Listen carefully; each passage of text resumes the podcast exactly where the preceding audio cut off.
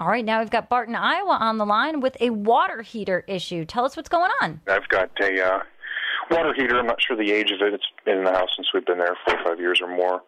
And above it, where the cold water comes in, there's a pipe and a kind of a joint fitting that's kind of leaking, kind of a green and white substance. It seems to be Right. water dripping off of that, but it's kind of Yep. pooling on the top of the water heater and then down the side, and then it's draining. I luckily my floor drain's right there. It's not excessive, but definitely not what it should be. I'm just kind of curious, maybe my best solution for that.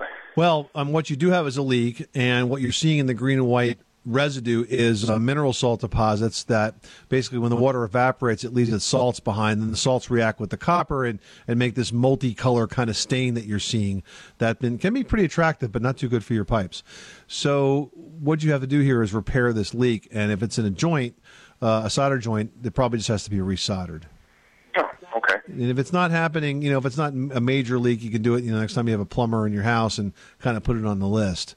But don't rub it or try to clean it because that mineral salt also acts as kind of like a scab.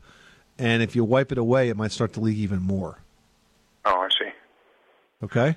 Yeah, I've got a couple of places. I was wondering if because I, I figured it was some type of mineral deposit if it was coming from my um, water softener. I don't know if Right. cold water going into a water heater would be softened ahead of time. I guess to have hot water in the might be. Water that's that's uh, is evaporating is going to release its salts. So that's what you're seeing. Okay, Bart. Yeah, definitely. I appreciate it. All right. Well, good luck with that project. Thanks so much for calling us at eight eight eight Money Pit.